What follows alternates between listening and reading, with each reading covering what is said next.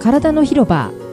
健康に関わる4名の健康ナビゲーターが日替わりで15分の番組を皆様にお届けします水曜日はマスコミアビと原美奈子が担当する頭のてっぺんから足の先までエンジョイエンジョイメンタルヘルスの専門家とリフレクソロジーの専門家が一緒に皆さんの体と心のお悩みを解決できるようにお話をしていきます本日は賢い患者になるをテーマにお届けします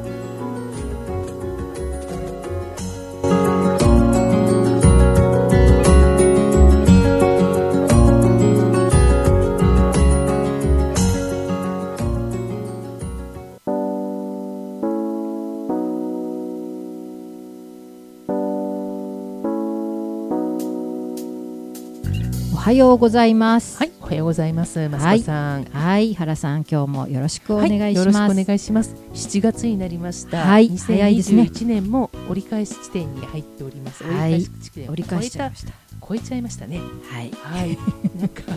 なん かなんで笑ってんでしょな なぜか笑ってしまうというう いや全く予想もつかない展開になってるような気もするし、ねえ去年の今頃今日のこの日を想像できたかといういやとーできてないと思うわ、ね本当にねなんか本当に日々いろんな情報が入り乱れていて、ですまねあ、心も結構だから揺れ動く日々っていうことで結構疲れてる方もね結構多いですねもうでしほょうとねんど疲れちゃったっていう方も正直私のサロンにいらっしゃるお客様うもんなんか正直そんな感じ、はいもうちょっと思考停止みたいな感じで、あんまり考えたくないぐらいなうんモードになってる方がちょっと多いですよね。そういう時はね考えなくていいと思いますそうさすが マスコさんに言われると もうそう専門家が言うんだから間違いないでしょ。あのかんだって考えても答えが出るわけじゃないしもうなるようにしかなりませんもなんね。りませんから、まあ、はいむしろこういう時はねあの、はい流れに身を委ねるなるほど。でその時大事なのは、うんやっぱり体が丈夫なこと、そうです流れにね。身を委ねるためにはね本当ですうんね。だからできることって言ったら自分の体を整えることですそうですね。。目の前のこととを楽しんでやるそうですね。無理に楽しむあのいわゆるなんていうのかしら楽しむって言っても、はい。一生懸命になるっていうかな集中するっていう意味なんか悲観的になるとかなんか義務感みたいになっちゃうと辛いんですよ、そうですね。だから目の前のことにもただ単に集中する、はいはいはいはい。うんこと自体がいわゆる楽しむうんということにつながるかなと思うので、ちょっとあの状況があの刻刻刻と変わっているので、はいあの多分皆さんも迷われることも多いんですけど、まあ、時の流れに身を任せ、うん昭和世代だねこれね。本当です。はい、テレサテンですねはいテレサテンで、はい、行きましょう、はい好きだったなテレサテン、はいはい、とにかくまあ味わってくださいと、そうこでのす瞬ね間をね。そうですねはい、不安に感じ始めたら、まあ、キリがないので、ね、そうですねそうはい、今日は織姫様とはい久保志様の、あはい、1年に1いいですね回の仰せでございますよ。ー年に一回でも会える人がいて、まあ、次行きましょうか。 前を見ましょう。はいね、前見まはしいょう。、ああとね今日ね、うんカルピスの誕生日なんですよ。そうなの？うんへースーパーで。ねカルピスが売ってましたそうですか誕生日っ。つってへーぜひカルピスをわかりました。はい、カルピス懐かしい 思いをはいに馳せながらね。ははい、そうしま私しょう。はカルピスと合いますではでは、はい今日ねで今日お話をしたかあ私の方からねちょっと質問がありましてね、はいマスコさんにええぜひねあのお医者様に聞いてみたかったことがあるんですが、はいあの病院に行くじゃないですか。はい病院に行くとまあお医者さんってお忙しそうにしてるわけなんですまよあね。実際に忙しいです実ね際お忙しそうだ しであのもうほんちょっとピリピリしてる時も実際に、うんはいあのまあ、多分いろんな状況もあってね、はいあのまあ、仕事だから当然だろうと思うんはいですけど、はいそういったお医者様にどうやったら、ううんまくその自分のこのおおあのお医者様にその自分の状態を伝えるためにはどうしたら一番いいのかなって、はいなんとなくちょっと感じてることがありまして、はい、多分皆さんお感じになることかなとはいはい、もうで思ほいらます、あのお医者さんにかかるときってさっき言いましたようにこうじょちょっと自分が弱ってて、うんあの頭も回らないようまあな時だったりもするから、そりゃそうですそういう時に行くところですからはい、ね そういう時に時なのではいじゃあどうしたらいいかなみたいななんか例えば準備できることがあるんだったらとか、ええなんかそんとそなんとなくそんなことをきずっと聞いてみたいなと思っていてああありがとうございますちょっとお伺いしたくては、はいとっても大事なことだと思います、うんあのお医者さんと患者さんっていうのはそういう意味では、まあ、ぴ平等っていうと変だな一緒に協力してねはい一つのああそうね目標に向かって、うんよ要は体を、ねはいその方の体を元気にしていくっていうはい治療目標に向かって協力し合っていく関係ですからああでもなんかそういう意識って実は私たち患者側の意識ってあんまりないかもしれないんですよどちらかというとお医者様ってちょっと権威的な感じ、はいやっぱりあのお医者様だったら何でもあの指南してくださるって思ってるところがちょっとあるんですが、あの日本の独特な文化かもしれませんねああなるほど、うん、一昔前ははいいわゆるパターナリズムといって、はい、うん、お医者さんがまあ、うん、権威というか、うんね、いわゆる、えー、とお医者様にお任せしますみたいなねあそうですよね、うんそうお医者そうさんそもう言うこと聞いてみたいあなはいはいはいそういうはい関係っていうのが、まあ一般的というか、まあ、そういうイメージがあります強かったですあよりまねす。今でもありうますん、ね、ただちょっと前に私がね医者になる前後ぐらいかな、からいわゆるインフォームドコンセントなんていう言葉も出てきそうて、でしたねはい、うんあのちゃんとその患者さんに同意を説明と同意と言ってお医者さんがちゃんと説明をして患者さんの同意を得ることが大事なんですよっていうようなことが言うまあこれって日本にちょっと独特なところもあるような気はしますね。あそうですかうん、あのアメリカなんかは文化的なことっていうとちょっと違うでしょその保険もないしそうですね確かに自分で決めてとかか、的なその基盤の,、まあ、そのも影響しますよね、うん確かにうね、んだからまあいい悪いではなくてね確かに、うん日な本んかなそのうで確かにアメリカとかですと多分それこそお金の問題ってそいううあとリアルな問題訴訟が多いでしょ訴訟ねそうですね、だから、うんそういう点ではまああのいろんな背景があって、はいえーっていうのもね歴史的なことも含めてあったんだと思うんですけど、今はもうそういう時代ではなくて、はいうん、あのご自分でちゃんと、えっと、同意をしてねちゃんと治療を受けるっていう意味で言うと、はい患者さんにもお、まあ、それなりの責任というと変だけど自分で自分の体を守るといはい、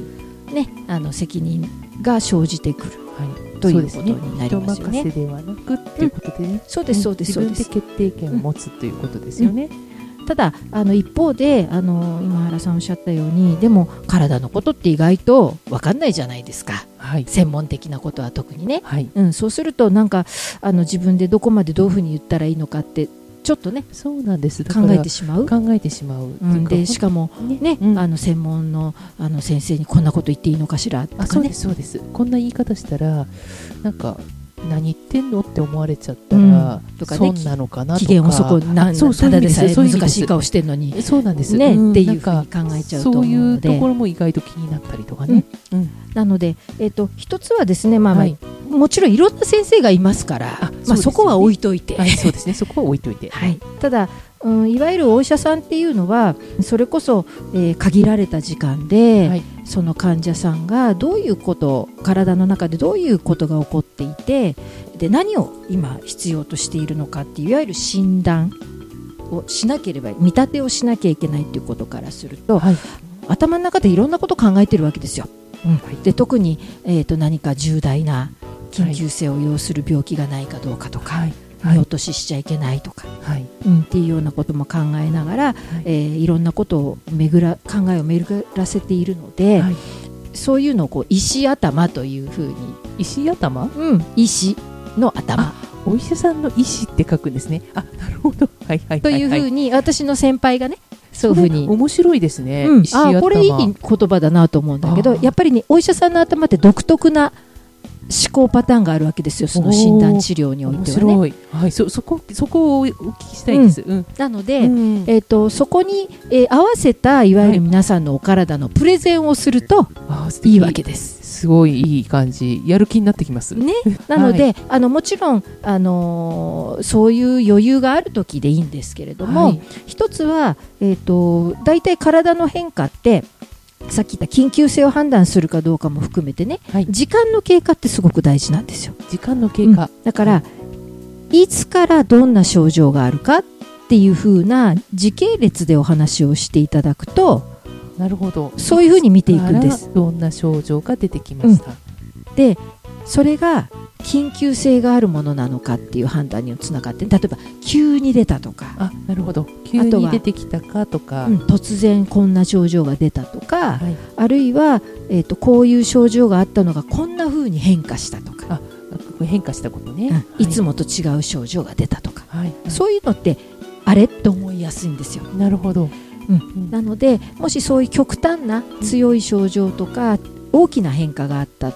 のってポイントで、なるほど、うんうんなのでそれがこうあっち行ったりこっち行ったりい前に行ったり後ろ行ったりすると、はいなるほどうん症状のこの流れがわからない時の系で列が時系列でまとめるというこ一番いいですね。なるほどねうん、で一つはだからもう単純に症状を時系列でお話しするはいであのこれはもう患者さんの心理としてそうなんだけどはいあのどんなことがあって辛かったとか、はいこういうことがあってああいうことがあってっていうのもお話ししていただいていいんですけれどもあのまず、うん、と原因と原因が必ず症状につながっているかどうかっていろんな病気で違うのではい因果関係ってねなるほどなのでまず症状とあとはご自分が思うこんなことがあってとか思い当たるこう要因がこうですっていうのはその後で付け加えるといいかもしれないあですなねる。ほどこんなことがあった後にこんな症状が出てきましたとかあなるほどただそれが必ずしも因果関係があるかどうかわからないわからないですもんね、うんなるほど、うんだまから単純に症状で並べていった方がそうですねわかりやすいと一思い番ますシンプルなのはその時系列でいつからどんな症状が出てそれが急に出たのかとか前からあって急に痛みが増したのかとか例えばねそうでその痛みの感じ方がいつ変化したとか、そでれどをんできれば順番にそうです追ねっどてんな時に強くなったとかどんな時に強くなったとか、うんそういうのがあるとといいですねなるほど、うんそうでするとだいぶわかりやすい分でかすりねやすいということですね、であの救急のねあの、専門医の先生にも先日お話を伺うことがはあっいたんそでうすでけすど、ね、うんレッドフラッグといって、はいキーワードこういうキーワードを伝えるとお医者さんが、あ、はこれはあの、はい大変な病気かもとか急がなきゃいけないかもって判断するようなはいキーワードっていうのがはいあると、はいうん、だからそういう言葉もいろいろそそれはもう救急だったりとか、はいはい例えば、えー私だったら精神はい科とか診療内科、でもいろいろあるので、はい、そうですうねん、なじゃのあちでょっとそれをまたそ今うで月すねはいろいろ分けておそうです伺ねいしてできうん、あたらと思いまのおす話が、をしていくといいと思います。はいはいはい、では今月のはいはい質問、質問はい、印象に残っているお医者さんっていますいますね。どんまなず方でした私が、まあ、何人かいらっしゃるんですけど一番最近だとあの娘の皮膚科の先生、うん小学校の、まあ、低学年の時に娘を連れて皮膚科連れてったんですけど「今日どうしましたか?」って言った時に私が説明始めたら「いやお母さんじゃなくて本人に聞いてるんです」うん、っていうおっしゃ優はいしくおっしゃった先生、はいやっぱりすごく印象的ですね。なるほど、うんはいはいはいはいあ息子さのんはどんな感じ私はね、うんあのもちろん自分がかかった先生もそうなんですけど、はいあのいいなーって思った先生は、はいあの静かに話をニコニコしながら聞いてくださる先生あ言葉少なめに、あ大切です、私と逆だなぁと思って そういや息子さんああいう穏やかな先生いいなぁと思って本当ですか意外です息子さん意外と私喋っちゃうのでいろいろ そうでした かいやでもはいなんかそうやってあのやっぱりお印象にあるっていうのはねいいでこすねとですよねはい素敵な先生いっぱいいますからはいはいはいはいでは体の広場ではリスナーの皆さんからのご感想ご意見を募集しております、はい、体の広場の Facebook また Twitter からメッセージをどうぞお寄せください、はい、お待ちしてます、は体は丈夫で綺麗に心は豊かで穏やかにそして自分らしく輝くようにい今日も笑顔で良い一日をってらっしゃい